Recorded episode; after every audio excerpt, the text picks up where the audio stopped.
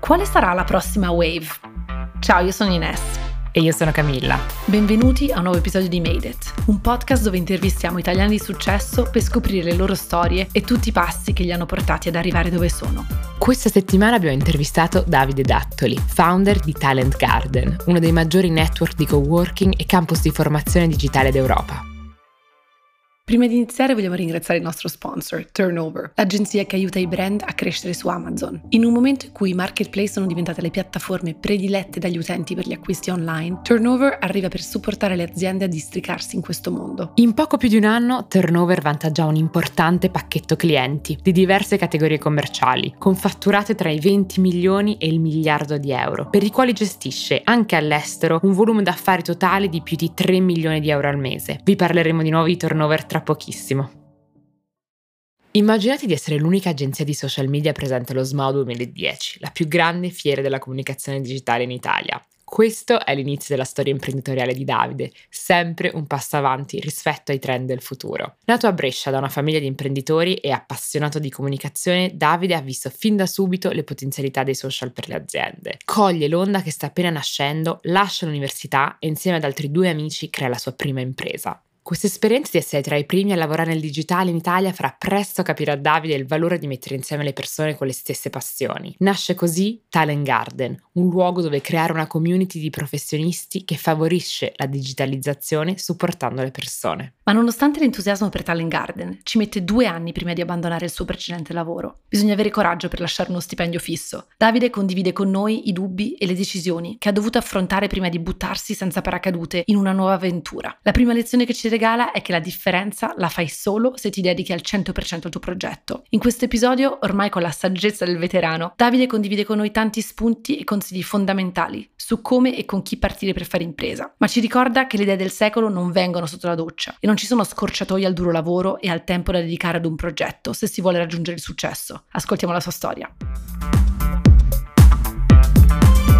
Ciao Davide, come ormai i nostri ascoltatori non si sorprenderanno per niente di questo fatto perché lo ritroviamo in molte delle storie che raccontiamo e lo ritroveremo anche in tante storie future, già lo sappiamo, vieni da una famiglia di imprenditori. I tuoi genitori avevano un'attività nel settore della ristorazione degli eventi e infatti la tua prima idea imprenditoriale nascerà proprio grazie a un lavoro che farai per aiutarli. Ma prima di arrivare proprio a quel fatto preciso, ti volevamo chiedere un po' cosa hai imparato concettualmente dai tuoi genitori, dal loro lavoro, del tipo di famiglia che sei cresciuto e se ci sono delle lezioni che magari hai visto in loro e che ti porti ancora indietro adesso. Ma senza dubbio nascere da due imprenditori in una città molto imprenditoriale come può essere Brescia, eh, diciamo che fare impresa era una cosa normale. Chiunque, anche, diciamo, anche nei compagni di classe o altro, i genitori avevano fatto la piccola impresina, la piccola cosa e questo ti dà l'opportunità di capire che non è una cosa impossibile. Spesso magari non avere figure imprenditoriali vicino ti, ti rende un po' più un tema distante, il rischio altro. Invece avere due genitori così o vivere in una città era in qualche modo semplice. Quando ho detto guardate apro la mia società, nessuno si è stupito e, e questo forse culturalmente è stato un grande vantaggio perché non ho avuto quella barriera di paura che normalmente si crea in una, in una famiglia che magari questo vantaggio non ce l'ha. Poi non è fondamentale, secondo me non è stata la cosa che mi ha fatto partire, ma di sicuro mi ha tolto un po' quella paura iniziale. Quindi come avevamo anticipato l'idea della tua prima startup è venuta da un lavoretto che facevi per aiutare i tuoi genitori, per aiutare il vostro ristorante di famiglia. Quello che hai deciso di fare è di provare a promuovere il ristorante sui social media a un'epoca in cui diciamo che i social media, cioè non era così comune essere sui social media e portare clienti usando social media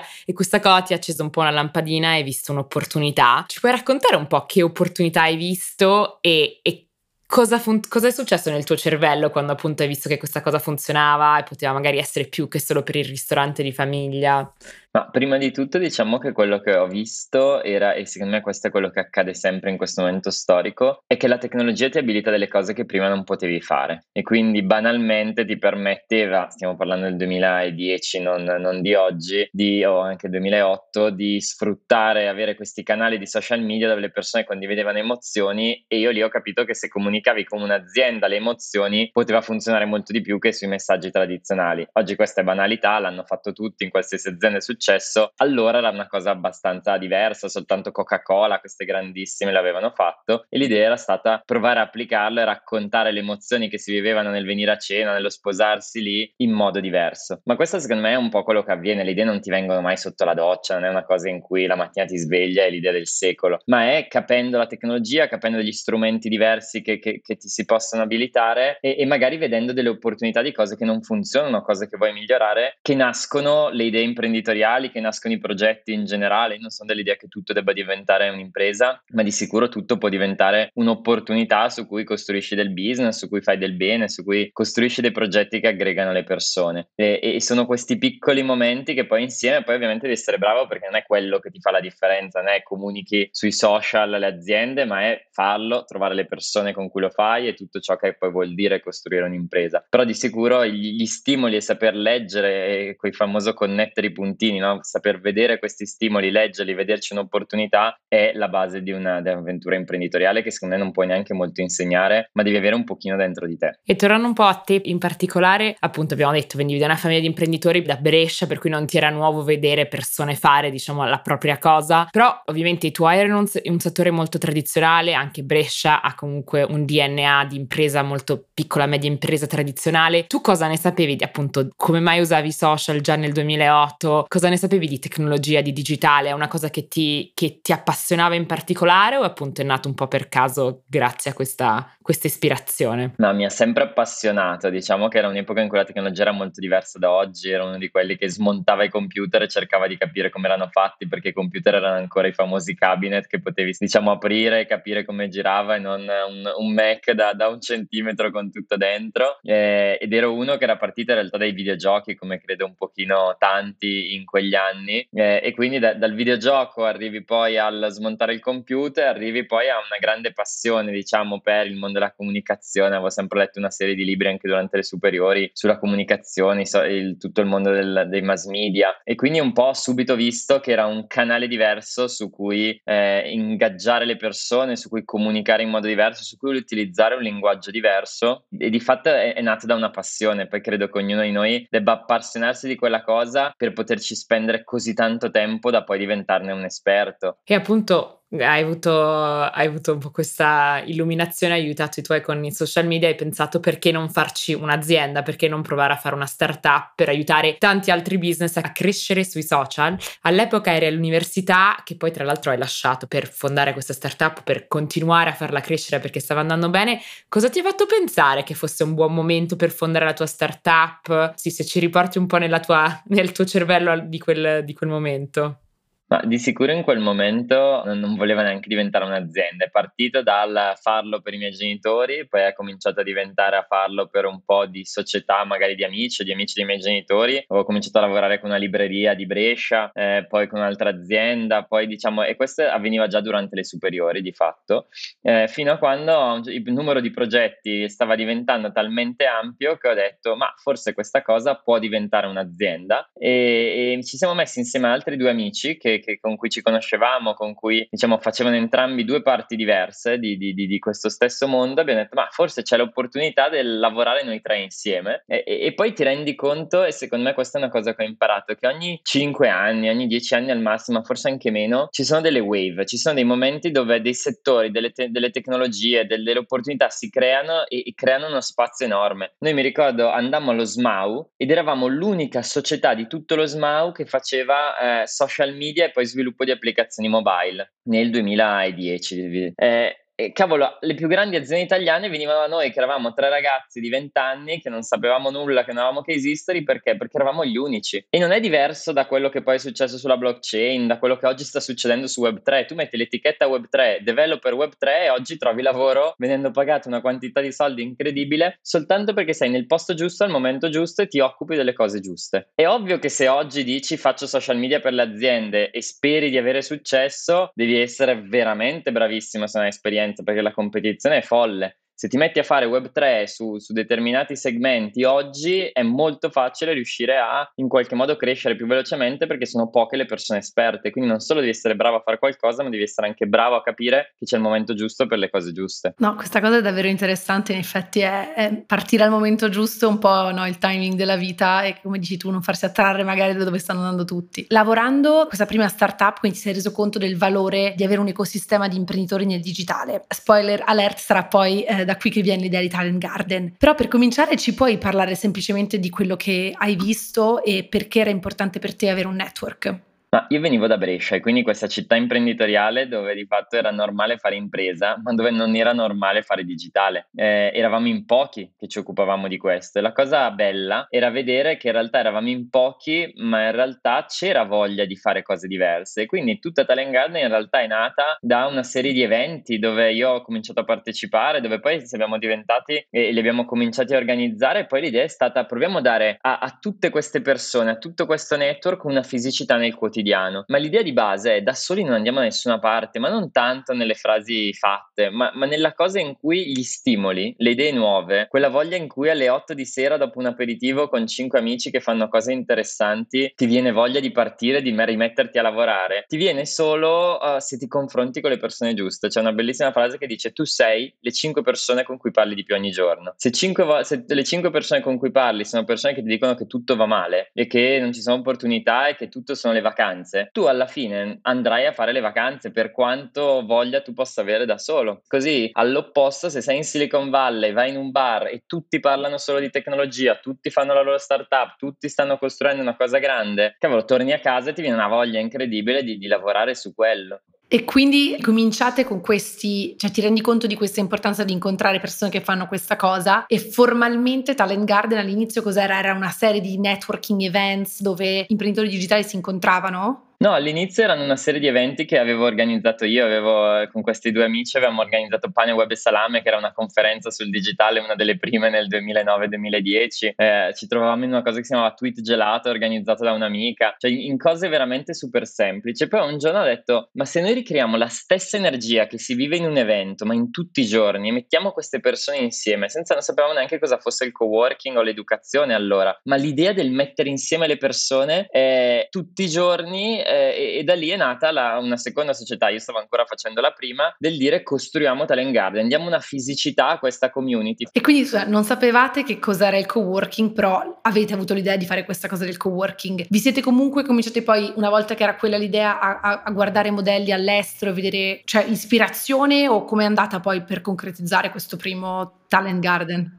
All'inizio, sono sincero, neanche troppo, è partito veramente dal sentire il bisogno e il dire come società, come startup vogliamo metterci lì e vogliamo che altre realtà belle del territorio, altri amici freelance possano stare lì. E a fianco a quello eh, quello che è successo è che poi dopo un anno, quando avevamo aperto, dopo anzi neanche un anno, dopo 3-4 mesi, quando avevamo aperto, allora sì ho detto cavolo questa cosa può avere senso eh, e allora sono andato a Parigi, a Londra, a San Francisco a studiare, a vedere chi stava facendo altre cose, a capire che in realtà era un movimento che stava nascendo, che non, ancora era molto meno conosciuto di oggi, nel co-working che oggi tutti sanno. Noi all'inizio dovevamo spiegare che cos'era la parola co-working, eh, però in qualche modo lo siamo andati a scoprire dopo e da lì è successa un'altra cosa bellissima, cioè che altre persone in giro per l'Italia, eh, da Bergamo, da Torino, amici vari con cui magari avevano agenzie anche loro simili a quella che avevo io, dicevano ma che bella sta cosa, posso portarla da me? E quindi si è costruito questo concetto di network dove imprenditori diversi in un simil franchising portavano Talent Garden sul loro territorio e avevano voglia di condividere un progetto più grande. E questo non è banale perché il rischio spesso quando fai impresa che ognuno dice ah che bella quella cosa lì, sai che la faccio anch'io uguale sul mio territorio con la mia pagina perché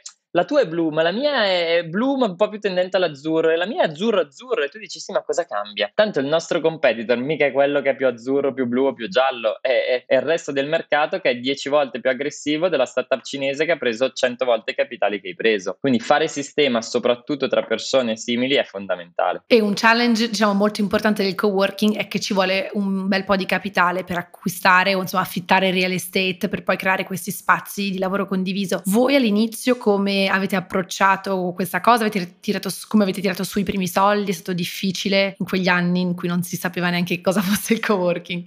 Non si sapeva cosa fosse il coworking e non si sapeva cosa fossero gli investimenti in startup, perché calcolate che erano anni in cui se si raccoglievano boh, un milione, 5 milioni di euro era tanto. Mm, mi ricordo che i round in quel periodo erano tutti tipo quelli grandi, erano 60 mila euro raccolti e dici cavolo, quella era, era veramente, mi ricordo Ubenda che non nasce tanti anni dopo che raccolse 60 mila euro e che adesso è andata in exit poche settimane fa. E noi il primo round di Talent Garden furono 30 mila euro, 30 mila euro dove capimmo però che non esisteva venture capital o esistevano ma ancora molto pochi, ma che in Italia abbiamo un enorme valore che poi è stato forse anche la, la nostra fortuna negli anni, tanti imprenditori, tante persone che hanno capitali e che hanno voglia di investirli in progetti di giovani. Eh, prima magari imprenditori più piccoli, il nostro primo investitore è stato il giornale di Brescia che è di proprietà di un gruppo diciamo di imprenditori del territorio eh, e poi nel tempo ne siamo arrivati a raccogliere più di 60 milioni di euro, tutto da imprenditori, da family office, eh, poi nel tempo coordinati da Tamburi Investment Partner che è un po' il, il più grosso diciamo multifamily office merchant bank in Italia che mette insieme imprenditori che hanno voglia di reinvestire in idea, ma, ma questo secondo me è un capitale enorme che abbiamo in Italia che non, non c'è in tantissimi altri paesi dove si può raccogliere capitale eh, anche dal territorio, anche da gettoni piccoli di persone che ci credono e che oltre al capitale ti danno esperienza, connessioni, relazioni, credibilità, che è poi fondamentale. Il giornale di Brescia ci ha portato a spiegare cos'era il coworking su, sul giornale per mesi interi ed è stato fondamentale perché noi postavamo le pagine del giornale sui social e le due cose rimbalzando una sull'altra ci hanno aiutato a coinvolgere tutte le persone che su Brescia potevano essere interessanti.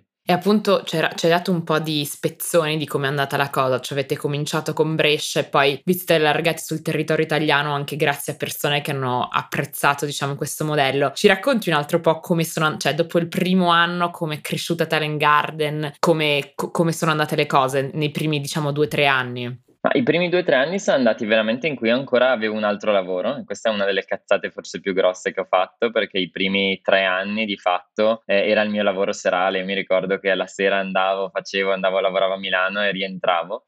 E, e, e oggi avendolo vissuto so che se non ti butti su un progetto non vai da nessuna parte, perché la fame che ti crei il giorno in cui quella cosa è il 100% di ciò che fai ti fa trovare una soluzione. Quindi i primi due o tre anni in realtà sono andati molto lenti, eh, sono andati molto lenti per due motivi. Uno, per questo del, del, non essere full time, il secondo, perché ancora dovevi spiegare che cos'era. E quindi, però, nei primi due o tre anni, grazie a questo movimento, diciamo, che si era creato anche in Italia, eh, tante persone diverse avevano cominciato a dire portiamo Talent Garden eh, in altre città. E quindi a Bergamo, Alberto Trussardi mi disse: Ma portiamo Talent Garden qui, Fabio Sferruzzi a Torino e così tanti altri a Padova, a, a Genova. Cioè, e, e, quindi alla fine dei tre anni, adesso non mi ricordo il dato esatto, ma credo arrivavamo a 7-8 aperture in giro per l'Italia di piccoli coworking, tutti su un'unica rete, tutti con la missione non del condividere una scrivania perché non ce n'è mai interessato in alcun modo, quanto di supportare la digitalizzazione del territorio, del dare gli strumenti che voleva dire da noi dal primo giorno, eh, dargli il network e le skills, dove riuscire davvero ad avere successo per eh, crescere ai imprenditori digitali che erano all'inizio, ai freelance che stavano eh, facendo il loro lavoro per riuscire ad, a, a funzionare, perché da sole non funzioni, ma se stai in una rete di altre persone con cui condividi, ti fa la differenza.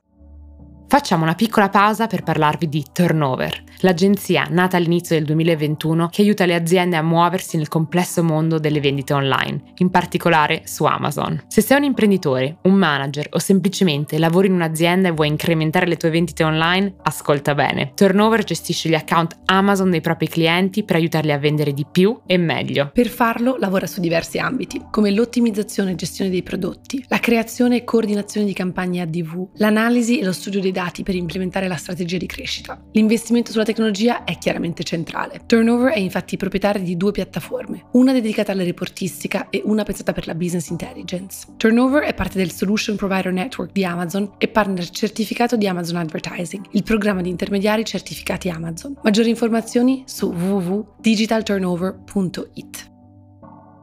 Voglio tornare su questa cosa che hai detto che appunto i primi tre anni avevo un altro lavoro che un po' insomma ti dava anche magari delle scuse di non fare talent garden al 100% e di non trovare quelle soluzioni. Cosa, come mai hai tenuto la, quest'altro lavoro cos'è che ti spaventava di fare Talent Garden al 100% e poi cosa ti ha fatto fare il switch. E una volta che hai fatto il switch a Talent Garden 100%, hai mai avuto paura, voglia di mollare, di ritornare ai tuoi lavori precedenti? Come hai vissuto questa tua, insomma, vita da founder di Talent Garden? Credo diciamo che le sensazioni fossero molto simili a quelle che in tanti altri provano spesso quando hanno progetti ma non riescono a staccarsi, hai uno stipendio fisso che ti dà delle soddisfazioni e magari io prendevo più di stipendio di quello che sta, la, fattu- la, startup fatturava eh, oppure comunque aveva una posizione nelle attività, nelle iniziative e, e in qualche modo era difficile staccarsi e andare. Però poi mi ricordo un certo giorno il mio capo che mi ha detto guarda Davide io apprezzo tantissimo, sono felicissimo, sei eh, sulle copertine dei giornali e co, ma ha senso che tu continui a stare qui vivendo una doppia vita che alla fine non ti sta portando né da una né dall'altra da nessuna parte. Per me non è un problema perché è una grande impresa, il tuo lavoro lo fai, quindi va benissimo, ma, ma se vuoi fare davvero la differenza forse ha senso che ti lanci. E, e quello è stato forse uno dei momenti più, più, belli perché mi ha aiutato davvero a dire ok mi butto. E, e poi ovviamente è stato difficile perché ci sono stati dei momenti come tutte le startup di up e di down o dei momenti in cui magari delle grandi imprese mi sono venute a fare delle offerte di lavoro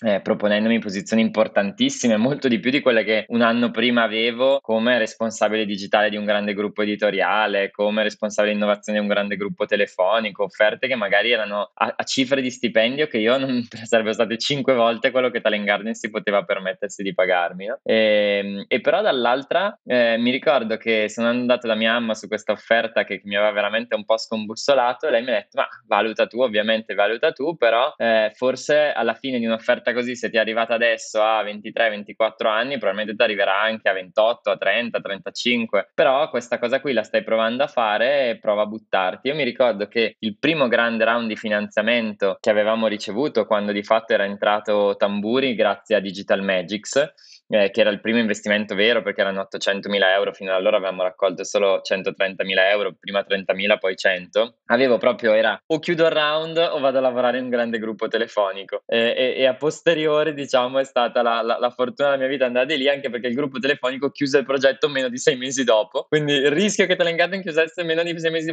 dopo era molto alto, ma in realtà fu il gruppo telefonico a chiudere il progetto e quindi probabilmente la vita sarebbe stata molto diversa. Secondo me la, la vera lezione che ho imparato imparato è buttati, perché soprattutto quando sei giovane non hai tanto da rischiare, poi magari sei una famiglia, tre figli e delle responsabilità, ma se sei un ragazzo alla fine in qualche modo sopravvivi, qualcosa lo guadagni e, e, e quello che puoi costruire è molto di più. Poi non è da tutti dover fare l'imprenditore, io ho forse capito di essere imprenditore dopo tanti anni di Talent Garden, non è che ho detto devo fare l'imprenditore perché devo fare l'imprenditore che ogni tanto sento. È molto interessante sentire queste diciamo macchinazioni interiori che uno deve fare per poi convincersi di seguire il proprio progetto perché ovviamente quando uno guarda la tua storia dice ah ha fondato Talent Garden e poi è cresciuto, è andato bene, era sempre convinto che quella fosse la sua cosa, ha sputato sangue ma ce l'ha fatta. Invece in realtà la realtà di queste storie è che tutti riceviamo offerte di lavoro sotto, ci sono stipendi che uno deve completamente dimenticare, perché è ovvio che i primi anni non si guadagna niente se non pochissimo, quindi ci piace molto sentire che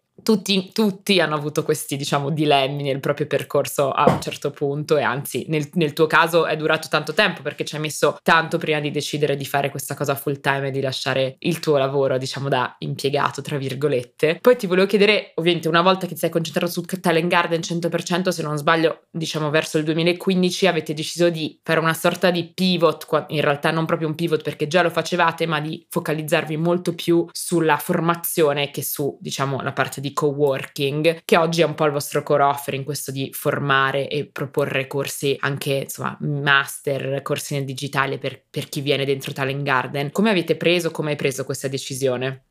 Ma diciamo che la missione al giorno 1, come dicevo, non sapevo neanche cos'era il coworking, ma era dire noi vogliamo supportare la digitalizzazione supportando le persone che la fanno, perché non è un tema di tecnologia, ma è sempre un tema di persone. E quindi all'inizio anche l'idea del dare una casa a queste persone, dargli un coworking dove stare, è sempre stata quella di dire ok, come facciamo a supportarli, come facciamo a condividere? All'inizio in modo meno formalizzato, più a peer-to-peer, diciamo, networking, più a momenti di condivisione reciproca. E poi addirittura diventando una cosa strutturata, andando a portare il primo bootcamp di coding in Italia, adesso è diventata una cosa anche quella super normale dove ce ne sono tantissimi, noi la portammo in Italia nel 2015 dove nessuno faceva, sapeva neanche cosa fosse un bootcamp e questa è stata una lezione imparata anche su quello che dicevo prima, tu devi prendere la wave giusta, ma wave giusta vuol dire anche che non devi arrivare troppo presto. Noi partimmo col coworking nel 2011 quando il mercato capì cos'era il coworking nel 2015. È vero che tu sei stato parte di quelli che l'hanno creato, ma hai sputato sangue per quattro anni senza risultati. E così il, co- il, il, bootcamp sul mondo del coding, noi siamo partiti nel 2015, probabilmente il tempo giusto era il 2018. Quindi tu sei partito tre anni prima e o hai un capitale enorme che ti può permetterti di gestirlo oppure non vai da nessuna parte. E, e questo è un tema di timing che, che, è fondamentale nel fare impresa, perché se arrivi troppo tardi non ha più senso, ma se arrivi troppo presto è veramente complesso, devi essere preparato a, a resistere. E, e lì evolvemmo Talent Garden su due assi. Il primo dicendo dobbiamo fare dei luoghi che davvero diventino degli attrattori importanti. Aprimo Talent Garden Calabiana, che è diventato un po' il nostro flagship su Milano, eh, che mette insieme quasi 500 persone. E lo stesso giorno, il 5 di ottobre, eh, partimmo con il primo corso di coding e da lì calcolate che abbiamo formato migliaia di migliaia di persone in quest'anno su tre grandi mondi. Ragazzi che non sanno bene cosa fare nella vita, ma vogliono e hanno la passione per il digitale, che vengono a formarsi da noi in 12 settimane, bootcamp,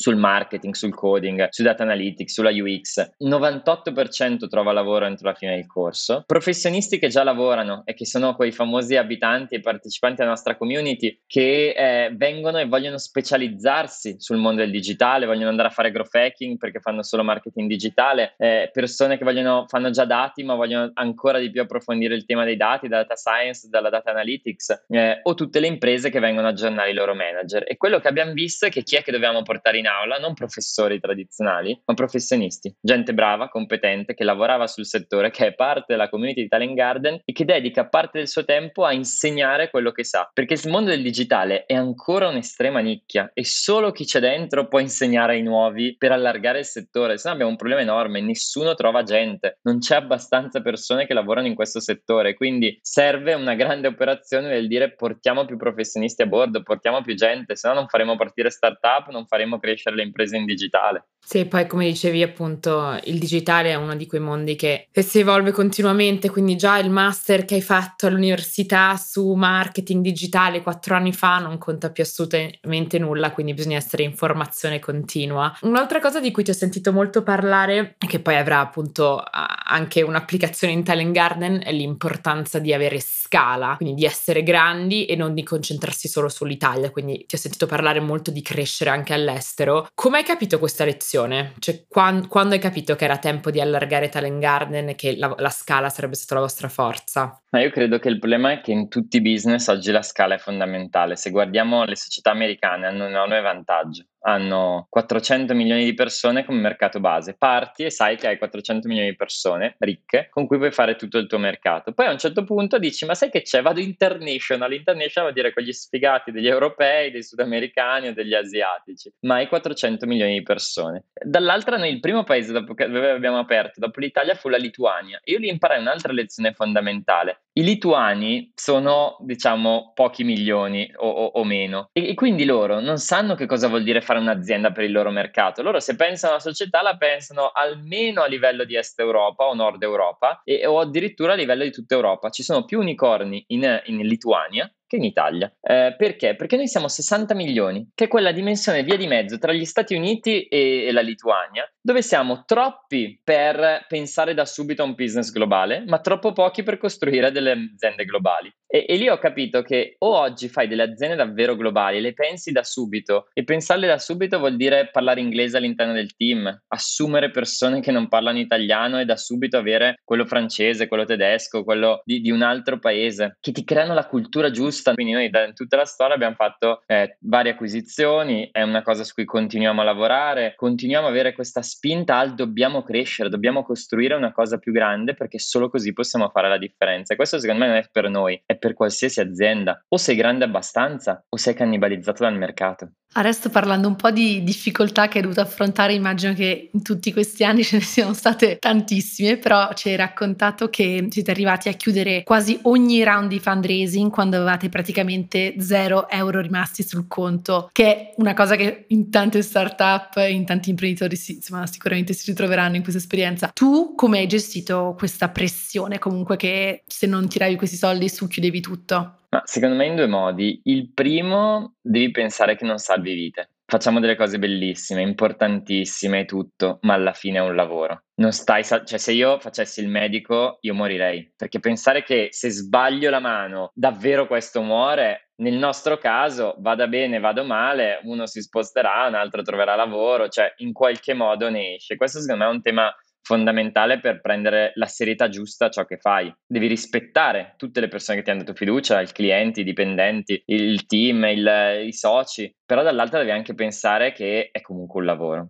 Il secondo tema chiave è di avere i soci giusti. Io ascolto tante storie di startup che dicono eh ma il fondo non sottoscrive quindi o, o trovo o sono morto. Trova i soci giusti, quelli che sono disponibili ad aiutarti, quelli che si sbattono con te per farlo, perché alla fine un socio è come un matrimonio, quindi avere quelli giusti è, è fondamentale perché sono coloro che ti devono aiutare sia nei momenti di up ma anche e soprattutto nei momenti di down e trovare quelli giusti. Noi abbiamo trovato tamburi, abbiamo trovato tanti imprenditori che hanno creduto in noi dall'inizio, amici, anche persone che non hanno messo delle cifre economiche enormi, ma che hanno messo quel poco del capitale che davvero fa la differenza. Quello è quello che ti serve, perché sono quelli che poi ti aiutano nei momenti di difficoltà. Eh, e terzo, eh, affamati come ogni giorno su, su, sulla cosa, senza vivere per il fundraising, perché il rischio è che nella mentalità startup è tutti devono fare una startup e tutti devono fare fundraising. Io se potessi aver fatto Talent Garden senza aver raccolto un euro eh, ed essendo parte di un grande gruppo, l'avrei fatto senza problemi. Il tema è l'impatto che vuoi generare, non è il fatto che devi dire oh, ho la mia azienda perché ho la mia azienda o dall'altra che devi aver raccolto per aver raccolto. Eh, se riesci a creare impatto facendo un'azienda, bellissimo. Se riesci a fare impatto senza raccogliere un euro, ancora meglio, perché ogni euro che raccogli non è un, una cosa da andare sui giornali ed essere felice, è un debito che ti metti sulle spalle e che chi ti ha dato uno almeno vuole tre. Allora, se raccogli 30.000 euro, in qualche modo 100.000 euro glieli dai indietro. Se raccogli 60 milioni di euro, come dargli indietro 180 è un'ansia devastante.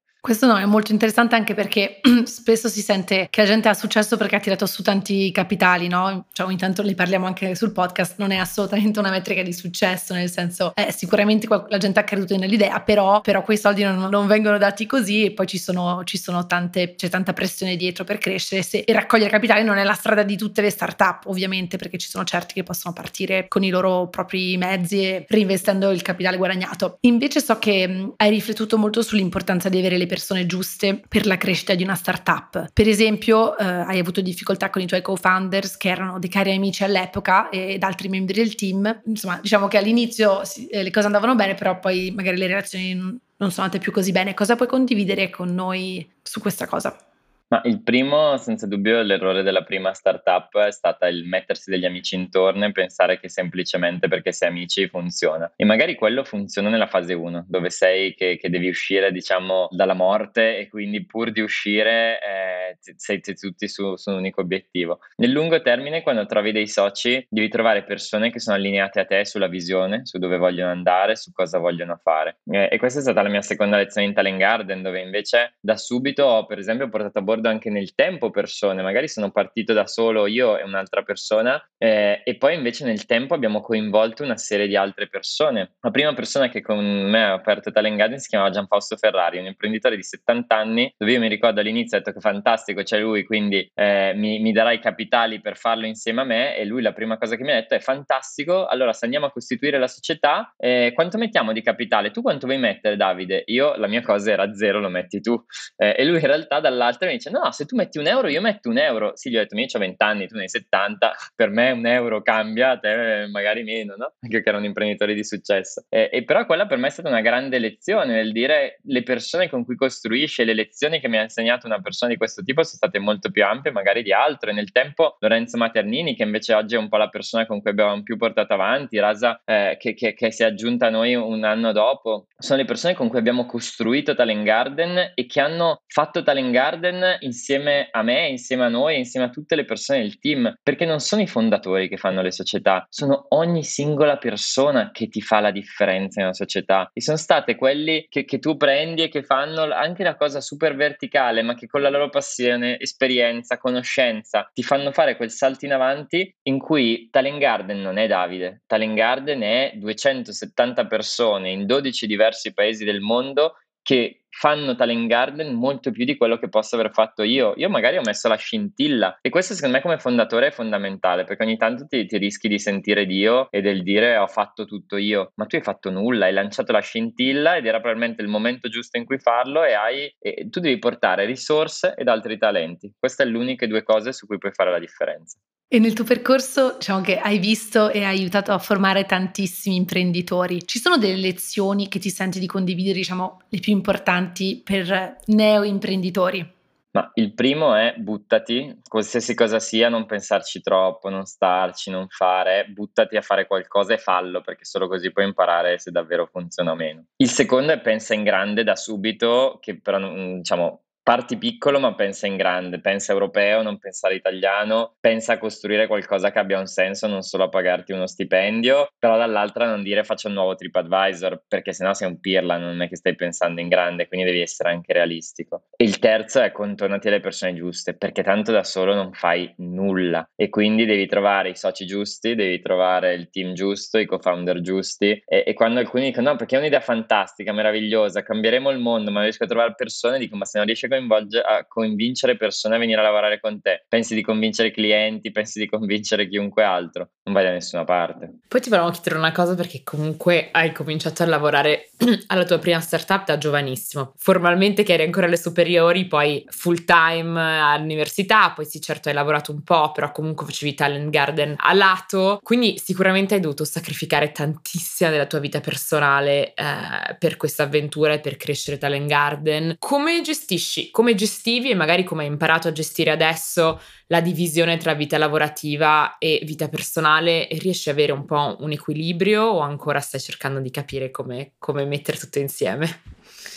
Ma prima di tutto sì, dire che l'ho capito ancora, ancora no. Um, diciamo che secondo me ci sono tre temi. Uno deve piacerti ciò che fai, perché se non ti piace ciò che fai, alla fine eh, è troppo pesante fare un'impresa, soprattutto se hai ambizioni alte, quindi devi veramente piacerti e non darti troppo fastidio i, i, tempi. Io se penso ai primi dieci anni di Talent Garden, ho lavorato una quantità di ore e oggi ho molto diminuito, sono sincero, cioè io ho lavorato 7 su 7 tutti i giorni, eh, tante ore al giorno, con viaggi, trasferte. Il secondo devi ricordarti che non salvi vita e non sei tu che puoi far tutto e quindi quello ti aiuta anche ogni tanto a tirarti indietro e questo nel tempo l'ho capito molto. Ogni tanto sai di dire no, ma se vado io a quell'appuntamento col cliente chiuderemo di più e alla fine dici no, o hai costruito qualcosa che va oltre di te o tanto non funziona, quindi de- devi anche darti e, e metterti questo, questa impostazione. Dall'altra secondo me devi costruirti le routine. Io ho la fortuna di svegliarmi molto presto la mattina, per me la mattina è quel momento dove io mi sveglio, leggo subito i giornali, faccio sport, arrivo in ufficio, sono abbastanza, diciamo, sul dire le riunioni devono durare poco, devono avere una chiara agenda, cioè cerchi di organizzarti e di strutturarti per far sì che davvero le, le cose le, le, fai funzionare, perché se sei disorganizzato io impazzisco, quindi devi secondo me mettere anche una bella dose di organizzazione, tra cui organizzare il tuo tempo libero, perché è fondamentale, io ho imparato a tenermi del tempo per lo sport o altro, è un tema chiave. Certo, bisogna mettersi dei paletti per la tua vita privata, perché se pensi di dire, ah vabbè, poi lo farò, ovviamente non lo fai mai e devi dire, ok, non so, o- ognuno ha dei sistemi diversi, però ho sentito dire chi dalle 6 alle 8 di sera io non ci sono, però poi ci sono dalle 8 a mezzanotte, cioè mettersi dei momenti in cui sai che puoi vedere il tuo partner, la, i tuoi figli, i tuoi amici, cioè cercare anche di, di essere super organizzato, che ovviamente non è una cosa che piace dire, però bisogna essere organizzati anche nella vita privata. Io con la mia fidanzata abbiamo il calendario condiviso, ce lo condividiamo e ci inviamo i calendar per ogni cosa, anche le cose personali, perché tanto se non è a calendar per me non esiste. Esatto, che non è proprio romantico, ma è necessario e quindi ci piace scoprire un po' i, i tricks e i segreti di tutti per riuscire a far entrare tutto nella propria vita. Invece comunque un'altra cosa che ci piace molto di cui ci piace molto parlare sul podcast è un po' questa idea della motivazione. Come abbiamo detto prima, hai sacrificato tanto della tua vita personale per crescere Talent Garden, ci sono sicuramente dei, mo- dei momenti in cui niente funziona a Talent Garden e ti sembra che hai sprecato dieci anni della tua vita o che comunque, oddio, cosa sto facendo? Quindi ti volevamo chiedere cos'è che alla fine della giornata, cos'è che ti motiva a continuare a lavorare e crescere questa tua azienda che è Talent Garden? l'impatto che, che, vedo, nel senso che la fortuna, Talent Garden come modello di business è molto meno scalabile o complesso di tante delle altre idee o attività su cui probabilmente avrei potuto lavorare, però l'impatto che creiamo sulle persone, quando gli studenti mi scrivono, vedo che postano su LinkedIn, eh, grazie a Talent Garden ho trovato lavoro, grazie a Talent Garden sono riuscito a crescere la mia azienda, grazie a Talent Garden ho conosciuto le persone che mi stanno cambiando la vita. Quando vedi l'impatto di ciò che fai e sono le 10 di sera e stai chiudendo un documento e le cose non funzionano, dici dai, però alla fine un pochino quello che stiamo facendo cambia. E, e, e, questo forse è anche il motivo per cui chi viene a lavorare in Talent Garden viene in tag, perché è un luogo che in qualche modo crea impatto e secondo me è fondamentale ed è ciò che ti crea motivazione. Io non, probabilmente non riuscirei a lavorare in una cosa puramente fintech che per quanto bella sposta denaro ma non è totalmente asettica. Per come è fatto il mio carattere piace andare in un Talent Garden, ero qualche settimana fa a Copenaghen per un weekend di relax e il venerdì sera stavo camminando e passo vicino a una sede di Talent Garden e vedo fuori la finestra